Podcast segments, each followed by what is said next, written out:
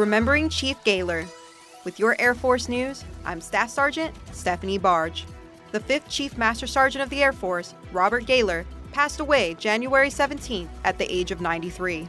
Gaylor served as Chief Master Sergeant of the Air Force from 1977 to 1979, representing the interests of enlisted airmen at the highest levels of the service and helping to shape Air Force policies.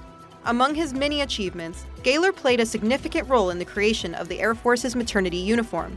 He also pushed for a policy change, allowing junior enlisted airmen undergoing a permanent change of station to transport their families at the government's expense.